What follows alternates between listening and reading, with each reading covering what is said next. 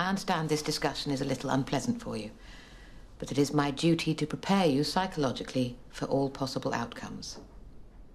Now, have you thought of what animal you'd like to be if you end up alone? Yes, a lobster.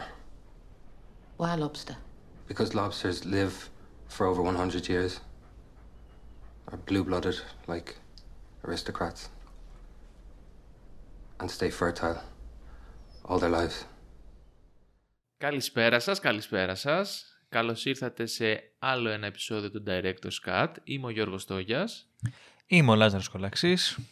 Και σήμερα ολοκληρώνουμε τη θεματική μας με τις ρομαντικές ταινίες, βλέποντας τον ε, αστακό του Γιώργου Λάνθιμου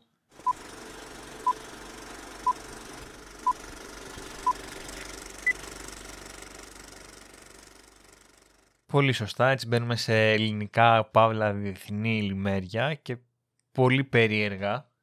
Εντάξει, βασικά Ναι, όλες ισχύει. πάνω κάτω περίεργες ήταν που επιλέξαμε. Εν τέλει, ναι. Αλλά εδώ οριακά θα το συζητήσουμε και πιο κάτω, είναι λες και δεν είναι ρομαντική ταινία ως έναν βαθμό.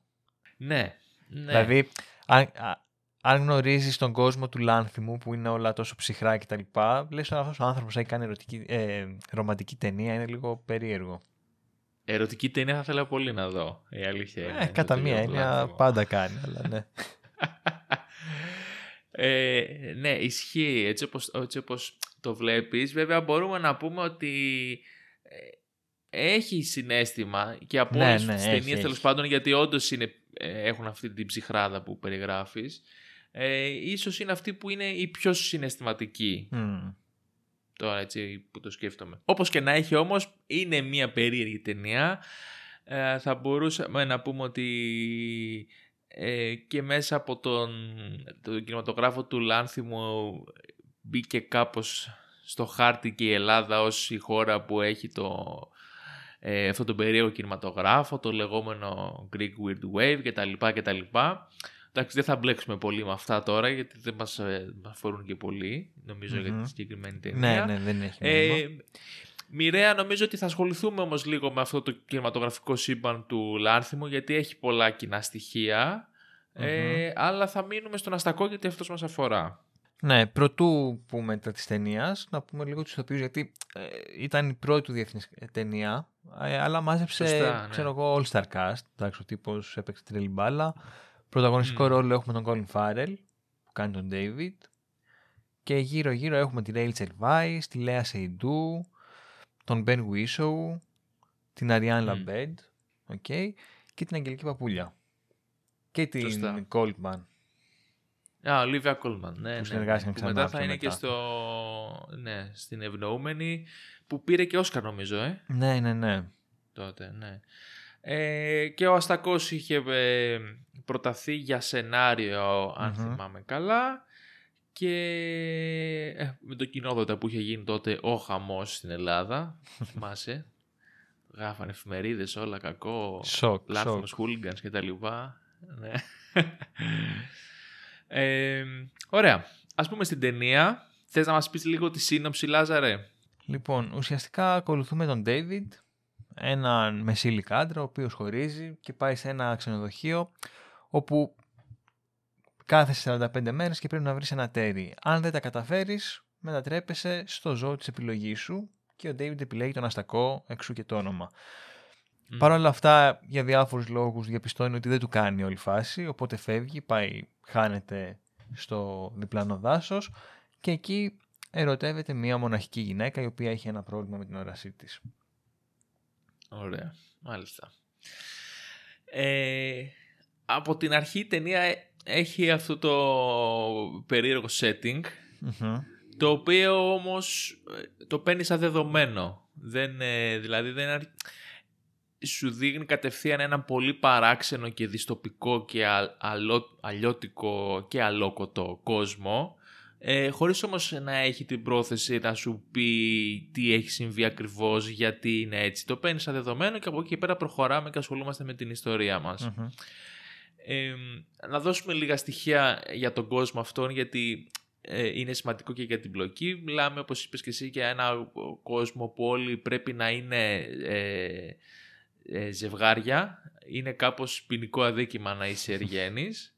υπάρχουν ε, μπάτσι, ξέρω εγώ, που τσεκάρουν τα έγγραφά σου να δουν ότι όντως είσαι παντρεμένος ή οτιδήποτε τέτοιο. Ε, όπου ο Ντέιβιτ βασικά ξεκινάει η ταινία με μια κουλή δολοφονία ενός γαϊδάρου. Θα το, θα το συζητήσουμε αυτό ίσως στη συνεχεια αλλά μετά βλέπουμε τον David που τον χωρίζει η γυναίκα του και γι' αυτό ακριβώς το λόγο πρέπει να πάει σε αυτές τις ε, εγκαταστάσεις, σε αυτό το ξενοδοχείο τέλος πάντων, γιατί πλέον είναι εργένης, οπότε πρέπει γρήγορα να ξαναμπεί σε μια επίσημη σχέση. Ε, και από ό,τι φαίνεται σε αυτή την κοινωνία που είναι εγκληματικό να είσαι μόνος σου, έχουν φτιαχτεί κάποιοι μηχανισμοί ούτως ώστε να ζευγαρώσεις όσο πιο γρήγορα γίνεται, 45 μέρες για την ακρίβεια, ε, και μάλιστα μετά κάπως μυστηριωδώς έχουν την ικανότητα να σε μεταμορφώσουν και σε ζώο για κάποιο λόγο. Σαν, σαν για ποινή. κάποιο λόγο και με κάποιον τρόπο τον οποίο δεν μαθαίνουμε ποτέ στην πραγματικότητα. Ποτέ. Ναι, ναι, ναι, ναι, ναι.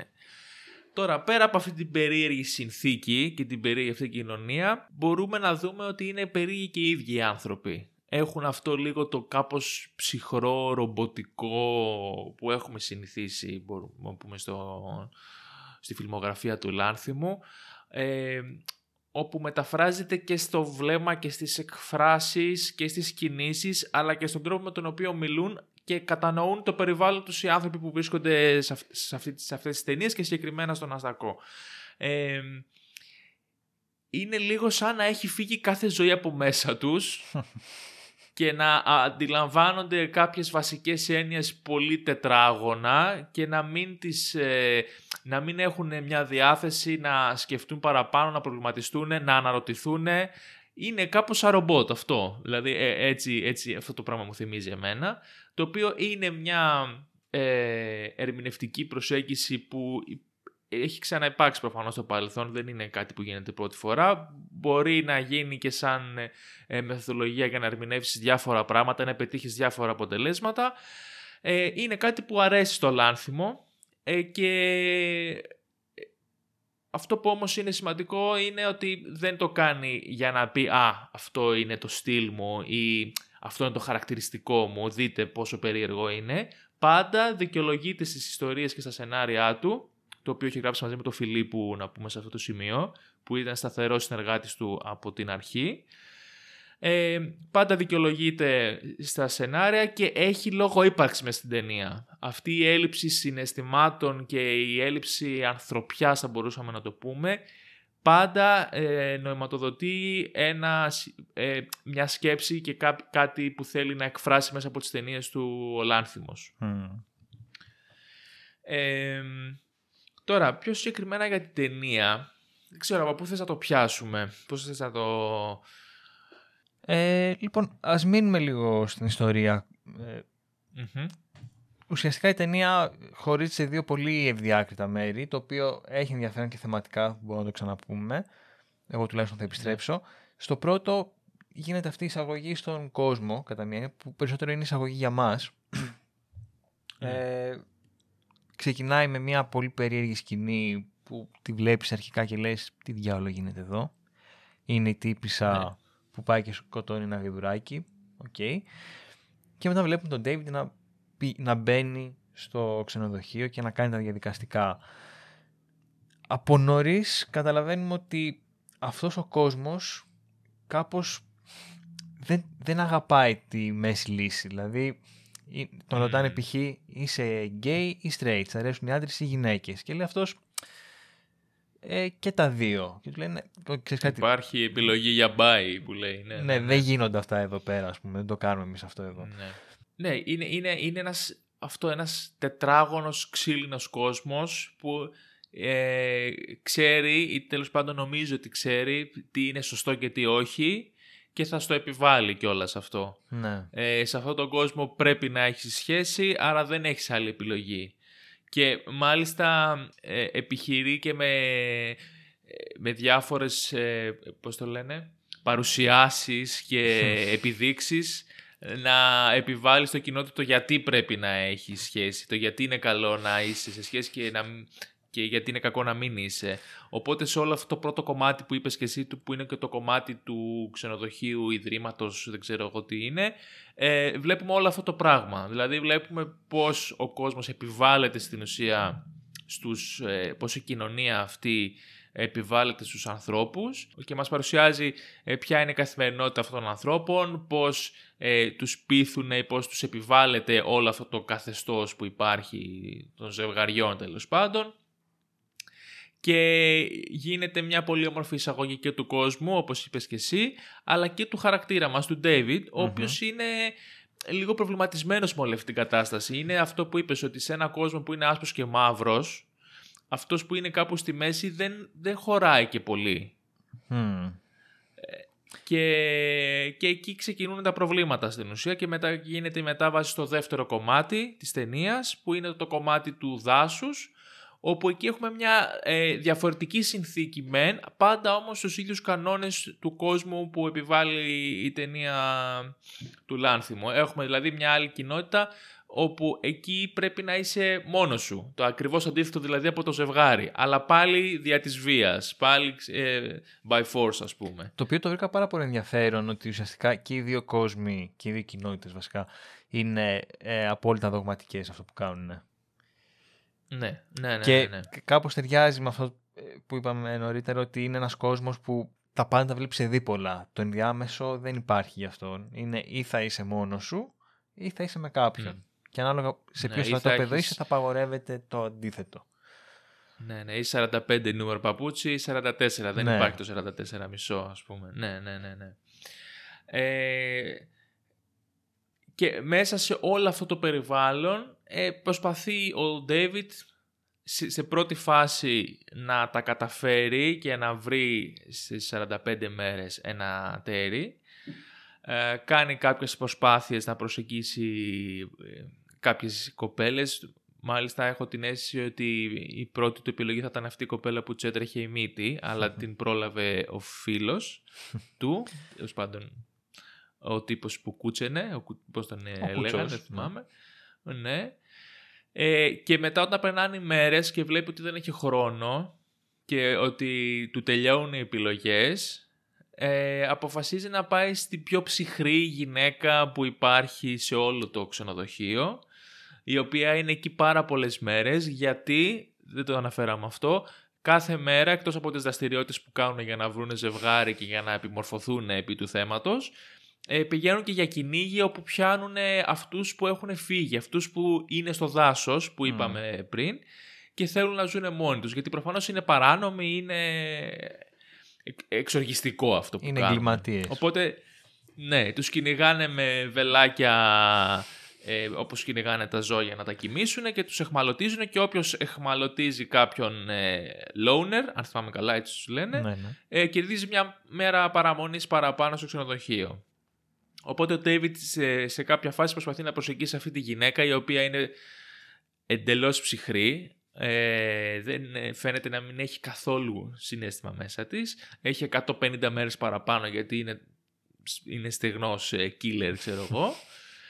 Ε, και σε αυτό το σημείο νομίζω ε, η, ο David σκεφτόμενος ότι αν αξίζει να προσεγγίσει αυτή τη γυναίκα και να εν τέλει να μην γίνει ζώο και να ε, μπει σε μια σχέση ε, λέει και τη σημαντικότερη ατάκα κατ' εμέ για την ταινία που δίνει και όλο το ύφος της ταινίας λέγοντας ότι ο ίδιος θεωρεί ότι είναι πιο δύσκολο να δείξεις ότι έχεις συναισθήματα ενώ δεν έχεις παρά το να προσποιηθείς ότι δεν έχεις ενώ στην πραγματικότητα έχεις. Νομίζω ότι αυτό είναι και όλο, όλο το, όλη η άβρα που έχει η ταινία που σου δείχνει πόσο δύσκολο είναι όταν μέσα σου κάτι έχει σπάσει, όταν δεν υπάρχει το συνέστημα να πρέπει να, να, να προσποιηθείς ότι έχεις σε έναν κόσμο που λίγο, στον δικό μας, γιατί στην ταινία είναι το αντίθετο, Ναι, ναι, στο ναι. επιβάλλει. Ε, και ίσως αυτό είναι και που λέγαμε νωρίτερα ε, για ποιο λόγο λειτουργού, λειτουργεί το σύμπαν του Λάνθιμου σε σχέση με το νόημα που έχει; Δηλαδή εδώ δεν είναι ότι αυτός ο κόσμος είναι τόσο ψυχρός και ρομποτικός γιατί ε, θέλει απλά να εντυπωσιάσει, αλλά λειτουργεί σαν αντιπαραβολή από τον κόσμο που είμαστε εμείς, που υποτίθεται ότι είναι κάτι άλλο, αλλά είναι πολύ επιφανειακά και μέσα του έχει πολλά άλλα πράγματα που φαίνονται πιο καλά σε αυτόν τον κόσμο.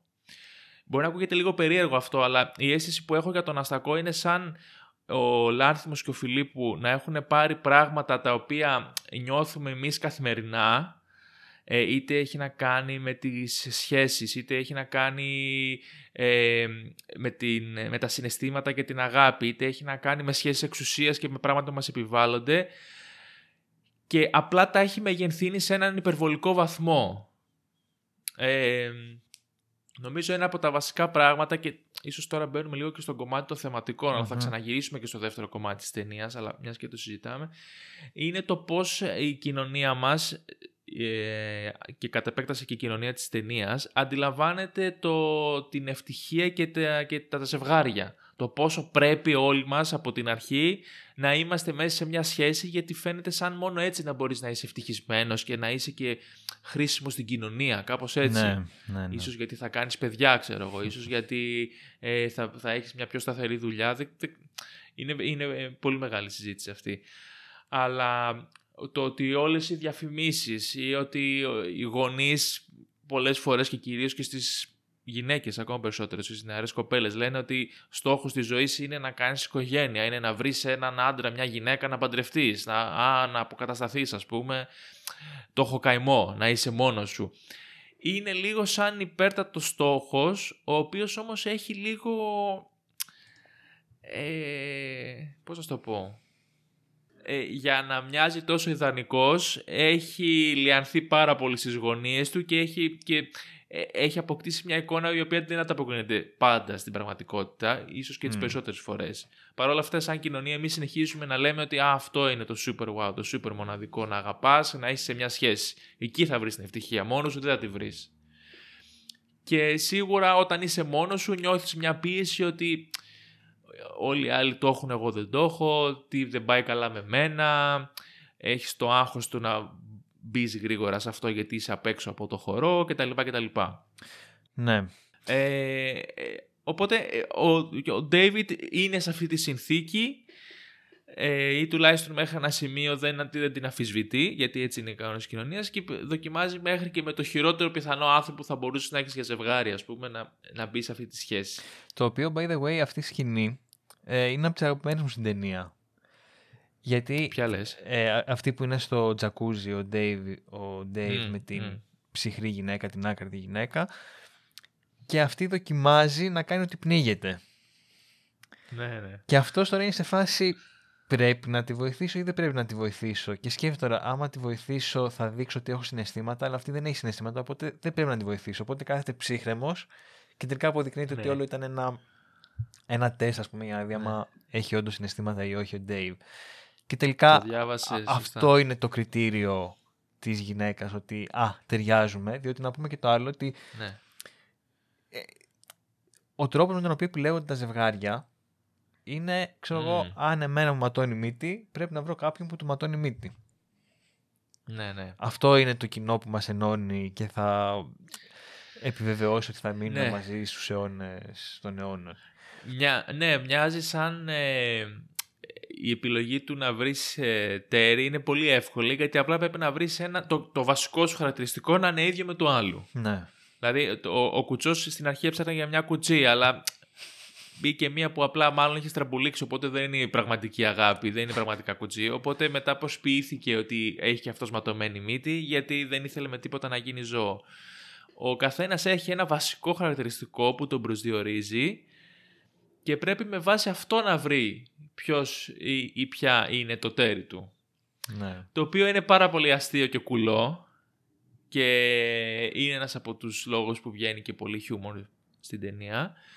Ε, αλλά και πάλι θα μπορούσαμε να πούμε ότι και στην πραγματική ζωή το κάνουμε λίγο αυτό. Ναι. Δηλαδή, α, ε, μ' αρέσουν πολλές οι ταινίες. Σίγουρα η κοπέλα μου θα πρέπει να είναι, ξέρω εγώ, και αυτή υπορωμένη του κινηματογράφου για να τα βρούμε. Ναι. Ή α, μου αρέσει εμένα να κάνω αυτό. Πρέπει σίγουρα να βρω μια κοπέλα ή ένα αγόρι που να γουστάρει για να το κάνουμε μαζί. Πάντα λίγο στις σχέσεις υπάρχει αυτή η αίσθηση ότι ψάχνω να βρω κάτι. Δηλαδή, έχω στο νου μου από πριν τι χαρακτηριστικά θέλω να έχει ο άλλος, λίγο ή πολύ.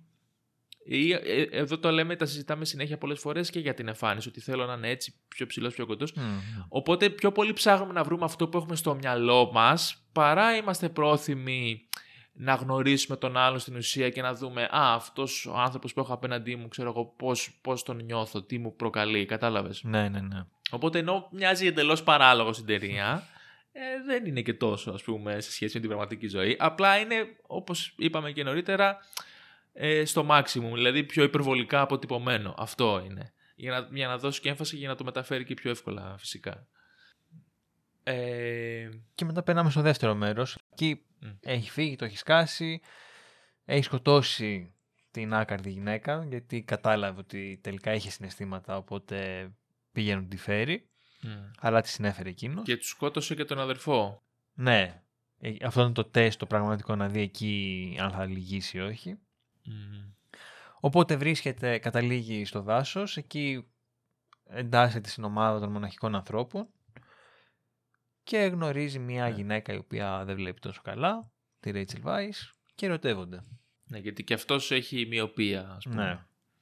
Αλλά όπως είπαμε και πριν, δεν πρέπει να ερωτευτείς. Ο κανόνας σε αντίθεση με το ξενοδοχείο είναι ότι θα είσαι μόνος σου, τους βλέπουμε να κάθονται ένας μακριά από τον άλλον, ε, άμα, θέλουν να ακούσουν, άμα θέλουν να χορέψουν βάζουν ακουστικά και ο καθένας ακούει τη μουσική του και χορεύει μόνος του. Και ηλεκτρονική μουσική για να Ναι. βαράνε τα πριόνια. ναι. Οπότε, ε, εμένα αυτό μου άρεσε πάρα πολύ σαν, σαν ιδέα, διότι σου δείχνει ότι μερικές φορές, ρε παιδί μου, η απάντηση στην κυρίαρχη τάση μπορεί να καταλήξει εξίσου δογματική με αυτό που πάει να αλλάξει. Ναι.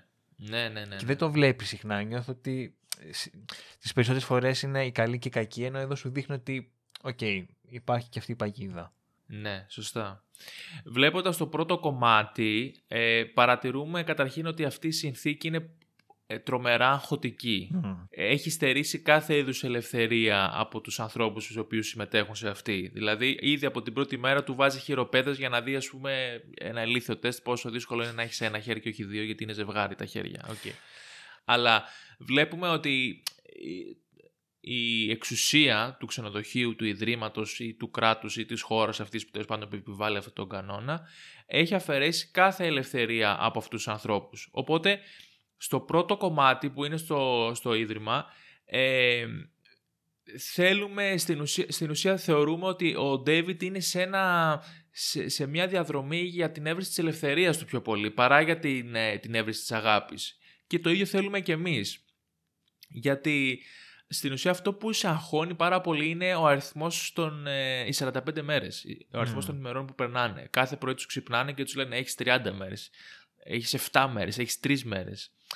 Ε, οπότε και αυτό ίσως συμβαίνει και με τη ζωή, by the way, ότι πιο πολύ μας αγχώνει ότι θα περάσει η ζωή και θα φύγει και θα έχω βρει την αγάπη, παρά το γεγονός ότι δεν θα βρω την αγάπη. Ναι. Είναι λίγο ένα ε, αγχωτικό mindset. Ε, όταν λοιπόν δραπετεύει ο David α, και κάνει τέλος πάντων το μεγάλο ξέσπασμα, το, το, τη μεγάλη επανάσταση, ας το πούμε έτσι, στο, πρω- στο πρώτο κομμάτι και πάει στο δεύτερο, θεωρούμε ότι ε, πάει προς την ελευθερία. Οι άνθρωποι αυτοί που είναι εκεί έξω μοιάζουν ότι είναι πιο κοντά σε αυτόν, ότι του ταιριάζουν πιο πολύ.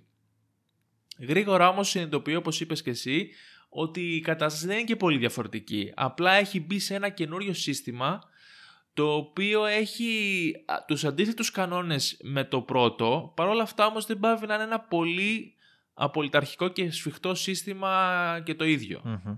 Και εδώ ίσως γίνονται και λίγο πολιτικά τα πράγματα για την ταινία, σχεδόν σίγουρα δηλαδή. Ε, το οποίο δεν ξέρω αν είναι τόσο συγκεκριμένο όσο πολλές, πολλοί έχω ακούσει που να λένε ότι είναι ξέρω εγώ, ο κομμουνισμός και ο καπιταλισμός ή κάποια αναρχική ομάδα. οκ. Όπως, όπως και να έχει, ναι, δεν ξέρω αν γίνεται τόσο συγκεκριμένο. Παρ' όλα αυτά νομίζω ότι είναι ξεκάθαρη εδώ η, η εικόνα ότι ακόμα και σε μια ομάδα επαναστατών, ας το πούμε έτσι, ανθρώπων που θέλουν να σπάσουν κάποιους κανόνες και να βγουν εκτός, ε, δεν ε, λύνονται όλα τα προβλήματα απλά βγαίνοντας από αυτή την κατάσταση. Δηλαδή δεν έχει μόνο σημασία το να, να α- ανοίξεις την πόρτα και να βγεις έξω. Σημασία έχει και τι θα κάνεις αφού βγεις έξω. Μμ. Αν δηλαδή αυτή η ομάδα ε, πάλι έχει την ανάγκη να βγάλει έναν ηγέτη που αυτός θα ορίσει τους κανόνες και πρέπει πάλι όλοι να επακούμε σε αυτό και υπάρξουν πολύ, αυστηρή, πολύ αυστηρά πλαίσια κανονισμών και πολύ αυστηρές τιμωρίες, τότε εν τέλει δεν έχεις αλλάξει πολύ την κατάσταση στην οποία έχεις βρεθεί, απλά έχεις αλλάξει κάποιες, κάποια technicalities, κάποιες ε, μικρές λεπτομέρειες και διαφορές. Ε, νομίζω ότι είναι πάρα πολύ έξυπνο αυτό που έχει κάνει εδώ ο Φιλίππου με το Λάνθιμο και ενώ το πρώτο κομμάτι μου φαίνεται πιο ωραίο της ταινίας. Ναι, ναι. Και το, το γουστάρω πιο πολύ. Η, όλη αυτή η, η αλλαγή στην, ε, στην μπλοκή και όλο αυτό το πράγμα που εναιματοδοτεί και η δεύτερη ομάδα πιστεύω ότι δίνει μια δεύτερη ζωή στην ταινία και την αναδεικνύει ακόμα περισσότερο. Ε, και, και το, το γούσταρα πάρα πολύ. Μου άρεσε, μου άρεσε φοβερά σαν, σαν σύλληψη, σαν ιδέα δηλαδή αυτό το πράγμα. Ε, για να μείνω λίγο στο πολιτικό μιας που το ανέφερες, νιώθω ότι ε, αυτό δείχνει μερικές φορές, παιδί μου, ότι η οποιαδήποτε εναλλακτική πρόταση στην πραγματικότητα δεν είναι εναλλακτική, απλά προσπαθεί να σταθεί απέναντι σε αυτό που ορίζει η κυρίαρχη ιδέα. Δηλαδή, εν τέλει, δεν έχουν δικιά τους πρόταση, αλλά λένε τι λέει το σύστημα, το ένα πράγμα. Α, εγώ θα κάνω το αντίθετο. Εκεί, δηλαδή. Ναι. Και μου φάνηκε αρκετά ενδιαφέρον. Επίσης, ε, νιώθω ότι ο Λάνθιμος έχει κατηγορηθεί ότι δεν είναι πολιτικός. Τώρα αυτό το βγάζω και λίγο ίσως αυθαίρετα από την άποψη ότι θυμάμαι κάτι σχόλια που έβλεπα και τον κατηγορούσαν ότι καλά ρε φίλε εμείς περνάμε κρίση και εσύ κάνεις τώρα τις δικές σου τις μαλακίες. Στην πραγματικότητα πιστεύω ότι αυτές οι ταινίες που έχει κάνει είναι πολύ πιο πολιτικές από ό,τι φαίνονται με μια πρώτη ματιά. Ναι. Ε, ναι, και εγώ καταρχήν είμαι της ε, άποψης ότι μια πολιτική ταινία δεν είναι μια ταινία που σε πιάνει από το χέρι και σου λέει έλα εδώ να σου πω τι γίνεται, ποιο είναι το κόμμα ή ποια είναι η ιδεολογία αυτή και η άλλη είναι έτσι. Ε, αυτό μπορεί να είναι κάτι προπαγανδιστικό, είτε με καλή είτε με την κακή έννοια, δεν, όπως θέλει να το πάρει κανείς. Ε, ή τουλάχιστον δεν είναι ο μόνος πολιτικός κινηματογράφος αυτός. Mm. Πολιτικός κινηματογράφος ε, μπορεί να είναι το οτιδήποτε. Και έχω και την πεποίθηση ότι ο καλός κινηματογράφος λίγο ή πολύ είναι πολιτικός.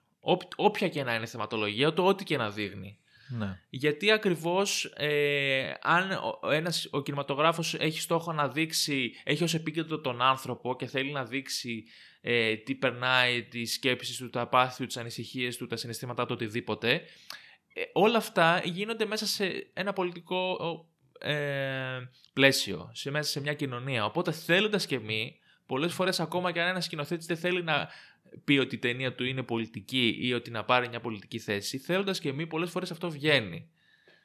Και αυτό είναι και κάτι που είναι πάρα πολύ όμορφο για μένα. Τώρα στην περίπτωση του Λάνθιμου δεν ξέρω αν αυτά... Εδώ είναι, είναι, είναι αρκετά προφανές για μένα ότι είναι ε, εσκεμμένο και ότι υπάρχει ένα νόημα από πίσω.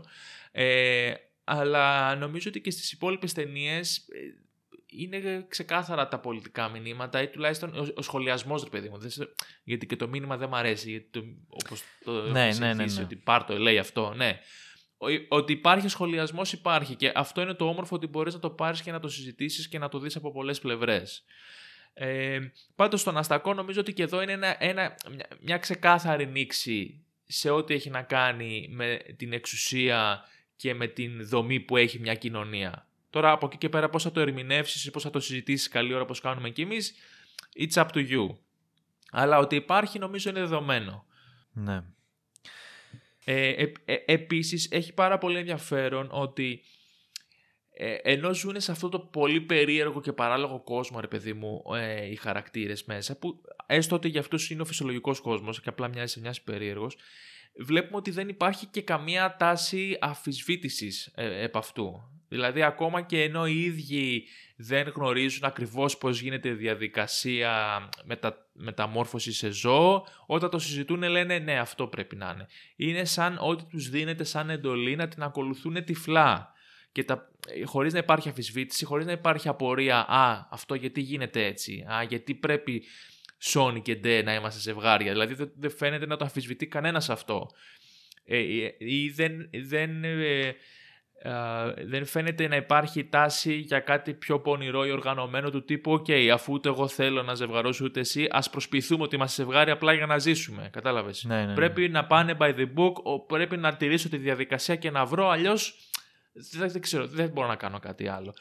Οι μόνες στιγμές που υπάρχει αυτή, αυτό το σπάσιμο ας πούμε της, των αλυσίδων ή η επανάσταση είναι σε πρώτη φάση που φεύγει ο David και σε, ε, και σε ό,τι γίνεται τέλος πάντων μετά στο δάσος με την κοπέλα την, που έχει τη μοιοπία και ίσως θα μπορούσαμε να πούμε ότι σπάει λίγο το κανονισμό και ο φίλος του που προσποιείται ότι έχει ε, nosebleed για να τα φτιάξει με την άλλη την κοπελίτσα Ναι, ναι, ναι. αλλά εδώ βλέπουμε ότι το, ε, το, ότι το κάνει μόνο προσωπικά, ατομικά, μόνο ο ίδιος για, το, για την πάρτη του, γιατί κοροϊδεύει και την άλλη κοπέλα, κοροϊδεύει τους πάντες γιατί απλά δεν θέλει να γίνει ζώο. Ε, ουσιαστικά αυτό που λες, α- αυτή η συνεργασία που ξεπερνάει το άτομο ε, γίνεται στο δεύτερο κομμάτι με την κοπέλα με το πρόβλημα στα μάτια τέλος πάντων που αρχίζουν και δημιουργούν ένα δικό τους κώδικα επικοινωνίας και κάπως προσπαθ... υποδίονται Μπράβο, μπράβο. ναι. μια κατάσταση. Ναι. Ε, δε- δεν ξέρω αν θες να προσθέσεις κάτι άλλο. Ε, όχι. Ωραία. Επειδή με τσιγκλούσες λίγο και λες αυτό με- ότι είναι μια κοινωνία που όλα πάνε με κανόνες και τα λοιπά, νιώθω, το- ή- αυτό που θα έλεγα στη θεματική, ε, είναι ότι νιώθω όχι μόνο πως οι ταινίες, του- ε, αυτή η ταινία του Λάνθμου, από τον κοινόδοντα μέχρι και τον Αστακό, ότι ουσιαστικά είναι μια αλληγορία, ας πούμε, κατά μία έννοια, ίσως ασυνείδητα, δεν λέω ότι το κάνει επιτιδευμένα, για τις κοινωνίες του σήμερα, οι οποίες, έτσι όπως βλέπω εγώ τουλάχιστον, είναι πάρα πολύ γραφειοκρατικές. Και τι εννοώ γραφειοκρατικές, εννοώ ότι προσπαθούμε κάθε πτυχή της ζωής μας να την ποσοτικοποιούμε, να λέμε ότι σήμερα έχω κάνει, ξέρω εγώ, 50 βήματα, αύριο πρέπει να κάνω 55, γιατί αυτός είναι ο κατάλληλος τρόπος ζωής. Ε, Ναι. ξέρω εγώ, βλέπουμε άρθρα, μιας και μιλάμε για σχέσεις τώρα, πώς να φλερτάρετε. 10 βήματα για να την κερδίσετε ή για να τον κερδίσετε.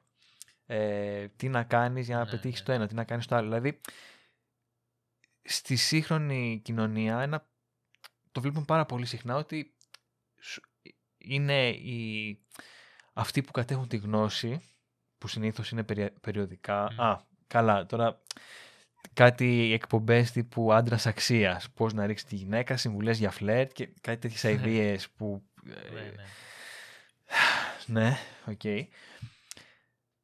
Και νομίζω ότι το πιάνει πάρα πολύ αυτό το πράγμα. Ότι όλα είναι πολύ ναι. γραφειοκρατικά κάπως.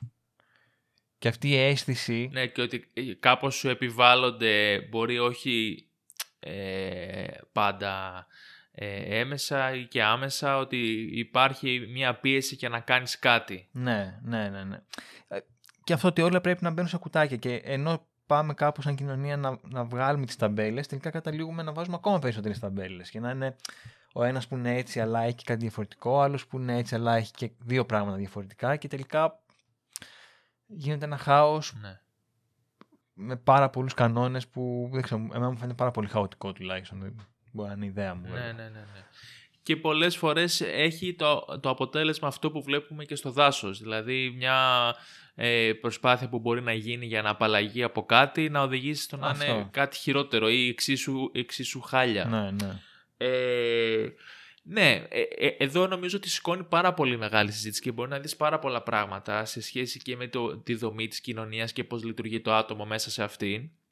Οπότε ο Αστακός φιντάρει πολύ τέτοιο υλικό για τέτοιες συζητήσεις.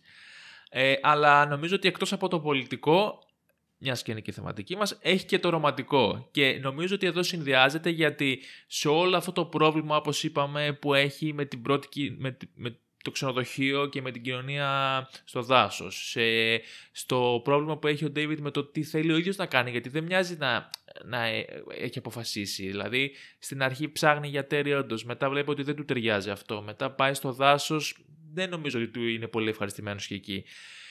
Σε όλο αυτό το πρόβλημα και σε όλη αυτή την κοινωνική αγωνία που υπάρχει και το άγχος, ε, νομίζω ότι η απάντηση έρχεται με, με το συνέστημα. Έρχεται Ναι. με την γνωριμία ενός άλλου ανθρώπου και με την επιθυμία να έρθεις πιο κοντά με αυτόν και να μοιραστείς τους πόνους σου, να μοιραστείς τις ωραίες στιγμές, να τον φροντίσεις, να σε φροντίσει και να πορευτείτε μαζί ρε αδερφέ. Κατάλαβες. Οπότε σε αυτό το κομμάτι έρχεται και γίνεται ε, ρομαντικός πολύ ο Αστακός.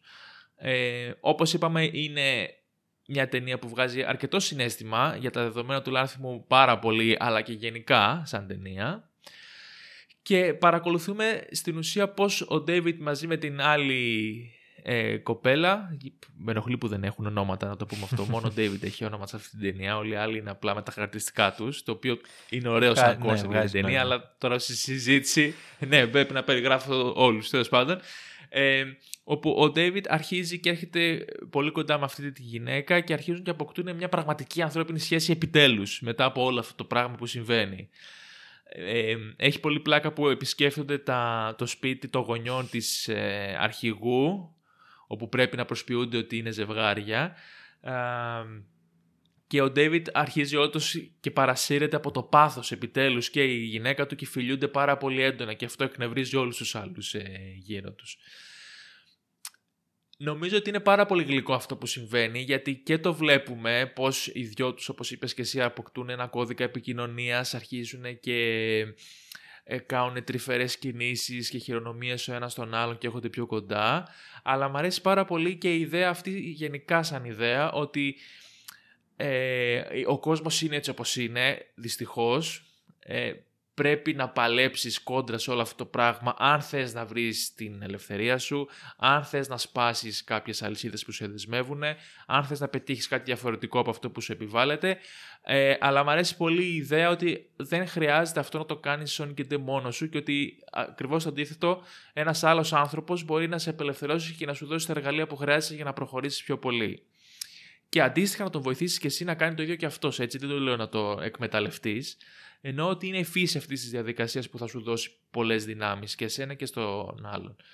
Ε, οπότε ενώ Αστακός όπως είπαμε είναι μια πολύ κουλή σε εισαγωγικά ταινία με πολλά σημεία που γίνεται σκληρή, με, με βία έντονη, με ψυχράδα ε, κάπου κάπου έχει μια πολύ όμορφη ζεστασιά. Ναι, και εγώ θα πρόσθετα και αισιοδοξία. Διότι. Και αισιοδοξία. Ναι, αυτό ναι. ακριβώς που λες, σου δείχνει ότι ρε παιδί μου, μπορεί να έχει ένα κοινωνικό σύστημα που φαντάζει απροσπέλαστο και με πάρα πολύ αυστηρούς κανόνες που μοιάζουν με φυσικούς νόμους κατά κάποιον τρόπο. Ε, αλλά ναι. πάντα θα υπάρχουν αυτές οι μικρές ρογμές που θα σου επιτρέψουν να διαφύγεις. Και αυτή που, η σκηνή που ανέφερες που πάνε στο σπίτι της Εϊντού και υποδίονται το ζευγάρι, οπότε εκμεταλλεύονται αυτό το κενό, ας πούμε, αυτό το glitch στο σύστημα για να εκφράσουν τα πραγματικά τους συναισθήματα ναι. χωρίς να γίνονται αντιληπτοί έως ένα βαθμό, γιατί μετά το παρακάνουν βέβαια, οπότε γίνονται αντιληπτοί. Ε, το βρίσκω πάρα πολύ αισιόδοξο. Και ε, ε, ενώ είναι αισιόδοξο βέβαια, δεν είναι δεν σε παραμυθιάζει. Τώρα, αυτό μου ήρθε τώρα θυμώντας την ταινία.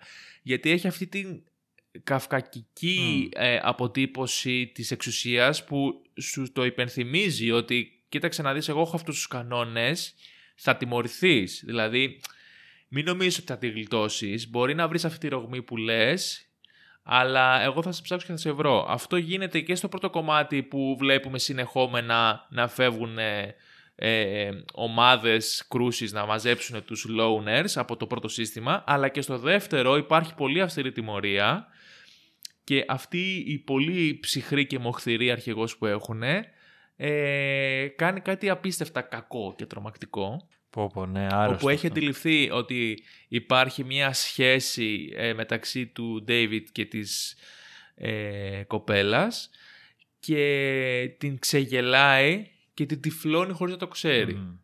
Της αφαιρεί δηλαδή την ικανότητα να βλέπει τον σύντροφό της, να βλέπει τον κόσμο, της αφαιρεί ένα πολύ, πολύ μεγάλο ποσοστό ε, επιβίωσης που ενδέχεται να έχει ε, στο δάσος, όντας τυφλή. Ε, οπότε εδώ η τιμωρία είναι πολύ συγκεκριμένη και, και αντριχιαστικό σαν ιδέα που συμβαίνει αυτό. Ε, αλλά έρχεται να δείξει και αυτό ότι ξέρεις κάτι δεν είναι τόσο εύκολο. Αυτό το ταξίδι για την ελευθερία, για την αγάπη, για ε, να αντισταθείς στο όποιο σύστημα, ε, δεν είναι απλά ηρωικό και όμορφο. Έχει δυσκολίες και έχει ε, και τιμωρία, κατά πάσα πιθανότητα. Ναι. Ε, που, και που μας οδηγεί βέβαια και σε ένα περίεργο φινάλε μπορούμε να πούμε. Μμμ. Γιατί όντως ενώ η κοπέλα είναι πλέον τυφλή, ο Ντέιβιτ ε, φαίνεται να, να αγκαλιάζει, α, παρόλο που υπάρχει αυτό το σημαντικό πρόβλημα, φαίνεται να αγκαλιάζει την κοπέλα και να αποφασίζουν μαζί να φύγουν, να το σκάσουν. Και τελειώνει η ταινία με την ε, απόφαση του Ντέιβιτ να πάει να τυφλωθεί και ο ίδιος είτε σαν μια προσπάθεια να αποκτήσει το ίδιο χαρακτηριστικό με αυτήν, είτε ίσως μάλλον περισσότερο σαν μια προσπάθεια ε, απόλυτης αγάπης για να αποδείξει ότι θα ζήσουμε μαζί σε αυτόν τον κόσμο με τον ίδιο τρόπο. Ότι όπως είσαι και εσύ ε, θα είμαι και εγώ. Κά- Κάπως έτσι το αντιλαμβάνομαι. Ε, βέβαια εδώ δεν θα μας τη δώσει την απάντηση ο Λάρθιμος. Καθώς ο Ντέιβιτ φεύγει πάει στο, στο μπάνιο, τον βλέπουμε να διστάζει και μετά ε, η κάμερα επιστρέφει στην κοπέλα που πε- περιμένει απ' έξω για αρκετή ώρα και δεν θα μάθουμε Δεν ποτέ τι μαθαίνουμε. γίνεται. Ε, δεν ξέρω πώς το ορίζεις αυτό το φινάλε, τι πιστεύεις ότι έγινε και αν σου άρεσε κιόλας; Μου άρεσε. Ε, Μου άρεσε γιατί, ε, αν το δούμε σε ό- σε όλα αυτά που λέγαμε για τον κόσμο της ταινίας, που όλα είναι πάρα πολύ ξεκάθαρα και πάρα πολύ ορισμένα, εδώ σου αφήνει μια προσδιοριστία. Οπότε, σωστό. σαν να σου δίνει και μια διαφυγή από τον πολύ καθορισμένο, αυστηρά καθορισμένο κόσμο της ταινίας. Ε, και θέλω να ελπίζω ότι δεν το έκανε τελικά. Γιατί ήδη ήταν κάπως προβληματισμένος. Ε, Μμ. ας πούμε όταν ο Κουτσός ε, άρχισε να σπάει τη μύτη του μόνος του τον ρώτησε καλά δε, πο- πώς αισθάνεσαι ότι θα πρέπει να κάνεις αυτό το πράγμα για το υπόλοιπο της ζωής σου ας πούμε; Και είχαν μια συζήτηση και του λέει ο Κουτσός ότι προτιμώ να σπάω τη μύτη μου μια-δυο φορές την εβδομάδα παρά να μετατραπώ σε ζώο ε, αλλά νιώθω ότι κάπως έχει μάθει ρε παιδί μου ότι καλύτερα να είμαι ειλικρινής παρά, ξέρω εγώ, δηλαδή δεν είναι το ότι είμαστε τυφλοί αυτό που μας ενώνει. Θέλω να πιστεύω ότι κάπως Ναι, το ναι. αντιλήθηκε, δεν ξέρω. Ίσως βέβαια να κάνω, να προβάλλω κάποια πράγματα και να μην έχει καμία σχέση. Παρένθεση, ε, ούτε ο Φάρελ, ούτε ο Λάνθιμος, ούτε κανένας δεν έχει ιδέα τι γίνεται. Ναι, ναι, Γιατί, ναι, ναι, δεν ξέρω, έχει ενδιαφέρον αυτό. Δηλαδή, Έχει ενδιαφέρον όντως να το αφήσει μετέωρο γιατί ξέρεις ούτε σου δείχνει ότι α, ε, όντως είναι το απόλυτο ζευγάρι γιατί τυφλωθήκανε, ούτε σου λέει ότι α, την πρόδωσε, ούτε αποκτά μια ερμηνεία σαν τη δικιά σου ότι α, βγήκανε σε μια συνειδητοποίηση εντελώς διαφορετική οπότε μπήκανε σε άλλο τρόπο σκέψης. Στο αφήνει εντελώς έτσι να διαλέξεις εσύ ό,τι θέλεις προφανώς ε, και μετά από όλο αυτό το ταξίδι δεν έχει και σημασία κιόλας ε, η αλήθεια είναι. Ε, και κάπως έτσι τελειώνει ο Αστακός. εσύ πώς πιστεύεις, ότι- τι πιστεύεις ότι έγινε; Ε, εγώ θεωρώ ότι δεν το έκανε, η αλήθεια είναι.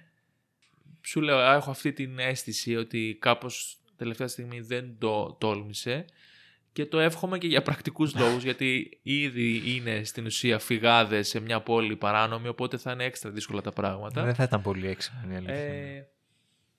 Ε, ναι, θα ήταν δύσκολα τα πράγματα. Οπότε νομίζω ότι δεν το έκανε γιατί κατάλαβε και ο ίδιος ότι ίσως τους βοηθήσει πιο πολύ στα ζευγάρι να, για να τα καταφέρουν περισσότερο το να μην είναι και αυτός τυφλός. Δηλαδή με κάποια, με κάποια λογική η οποία δεν υπάρχει σε όλη την υπόλοιπη ταινία γιατί τα, όπως είπαμε τα πράγματα τα βλέπουν όπως είναι σε, σε, τετα- σε κουτάκια άρα εκεί πρέπει να τυφλωθεί.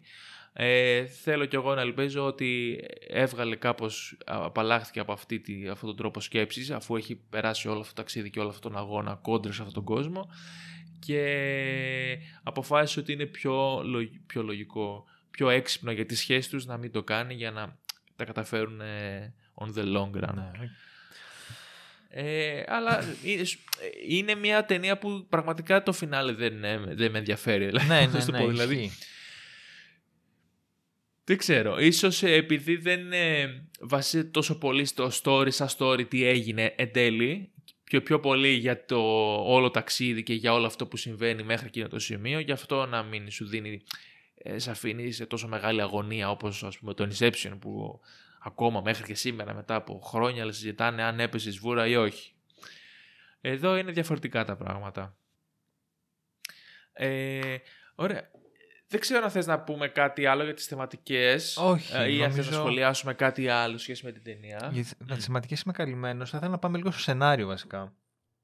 Νομίζω ότι. Εντάξει. Μάλλον να το πάρω λίγο από την αρχή.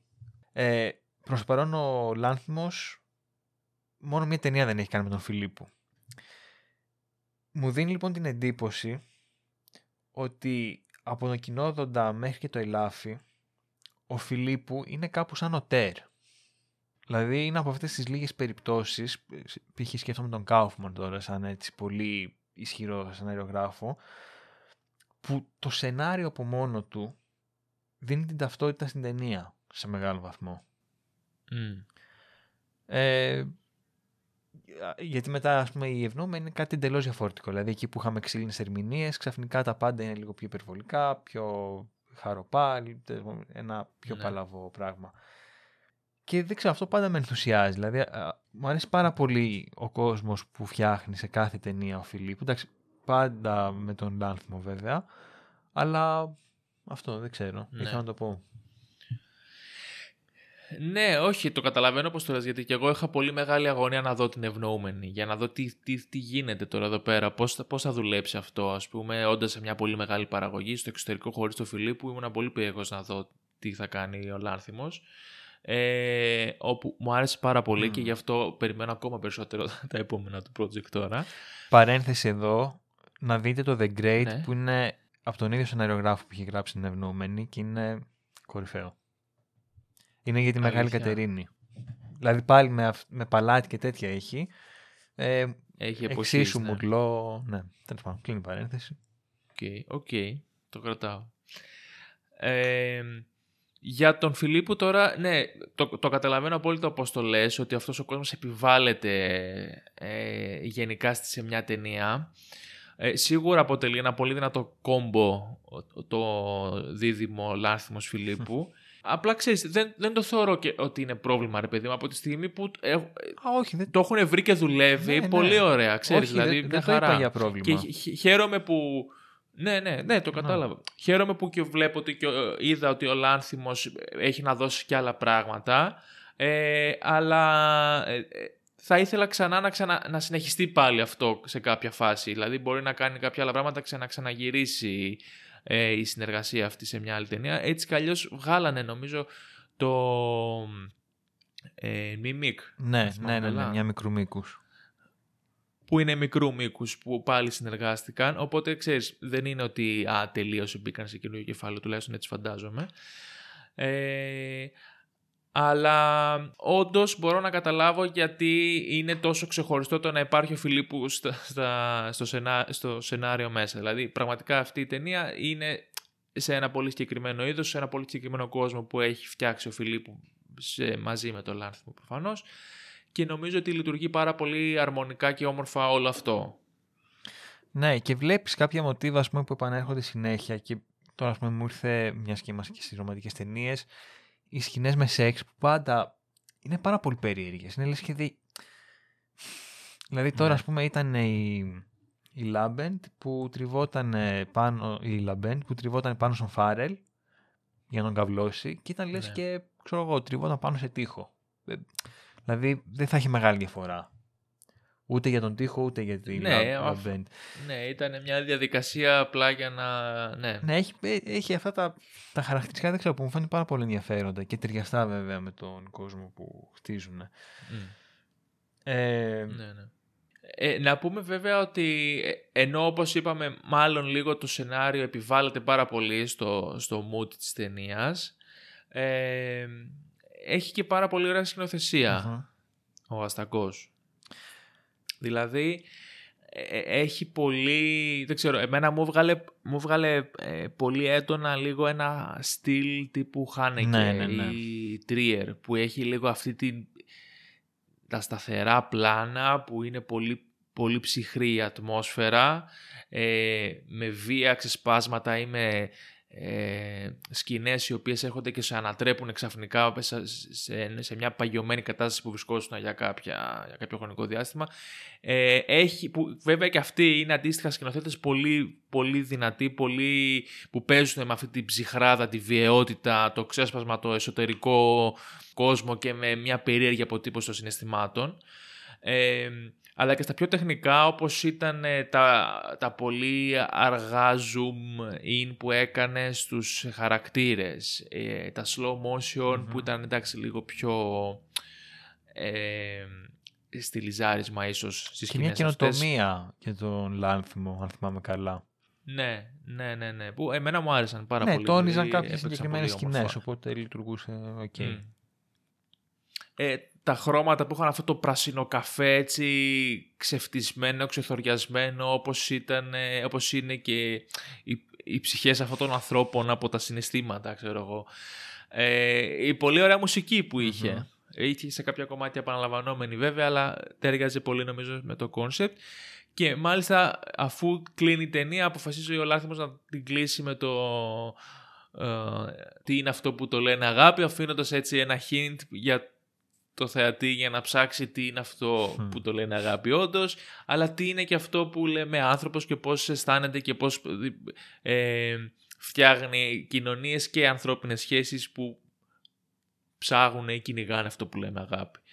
Ε, νομίζω ότι, ήταν, ότι είναι μια από τις πολύ ωραίες ταινίες του Λάνθιμου. Δεν είμαι τρελός φαν γενικά, να το πω Μμμ. αυτό. Ε, δεν είναι ότι δεν μ' αρέσουν.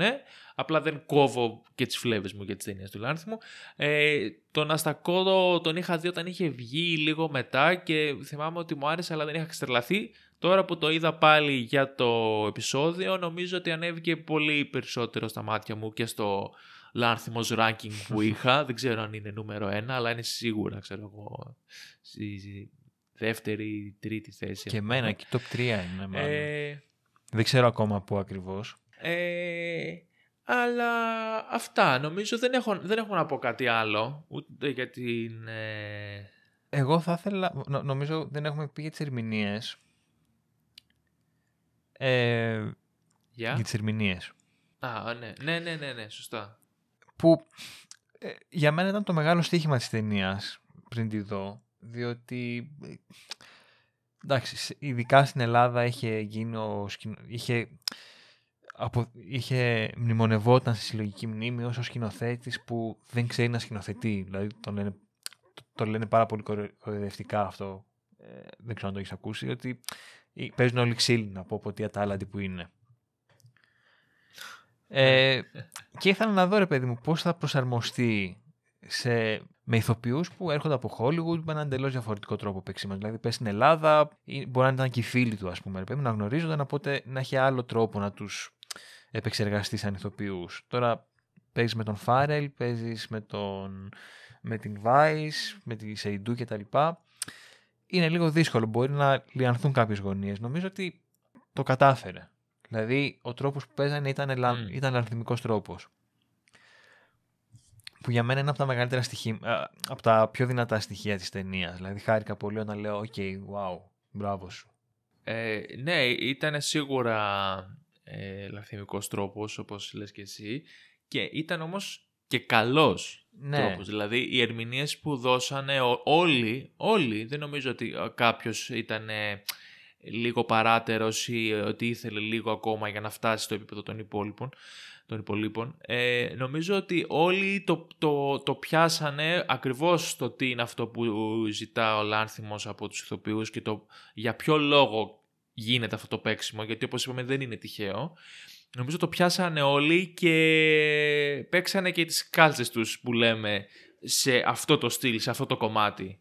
ναι. Ε, είμαι σίγουρος ότι ήταν λίγο πρόκληση και για πολλούς από αυτούς, αλλά θεωρώ ότι ε, πραγματικά είχαμε ε- επιτυχία σε αυτό το κομμάτι από όλο το cast. Ναι, ήταν πολύ ωραίο γιατί έβλεπες τις διαβαθμίσεις στους χαρακτήρες. Εντάξει, τώρα για... η, η πιο ξύλινη ερμηνεία, επιτιδευμένα ξύλινη βέβαια, ήταν της Ελληνίδας Παπούλια, της άκαρτης γυναίκας, ας πούμε. Ε, που αυτή εντάξει, νομίζω ναι, ήταν. ναι, η- γιατί η- και λόγω ρόλου. Ναι, είχε αυτόν τον ρόλο. Ο Φάρελ ήταν λίγο. Έβλεπες μια μελαγχολία στα μάτια του. Και η Ναι. Σεϊντού, ας πούμε, ε, εμένα μου έκανε μια αυταρχικότητα. Δηλαδή, ο κάθε χαρακτήρας, παρότι όλοι παίζανε στον ίδιο, στο ίδιο μήκος κύματο, είχε τη δικιά του ταυτότητα που, που μου φαίνεται πάρα πολύ δύσκολο να το κάνεις υπό αυτές τις συνθήκες. Ακριβώς. Και Ναι, αυτό, τρομερό. ε, αυτό, αυτό πήγα να σου πω. Ότι ε, είναι, γι' αυτό είναι και τρομερά επιτυχημένο. Γιατί ενώ ε, παίζουν σωστά σε αυτό που είναι, που καλούνται να παίξουν, καταφέρουν και αποδίδουν στους ήρωές τους κάποια χαρακτηριστικά που είναι απαραίτητα για να, να, να προχωρήσει ε, η ταινία εκεί που θέλει να πάει. Μμ.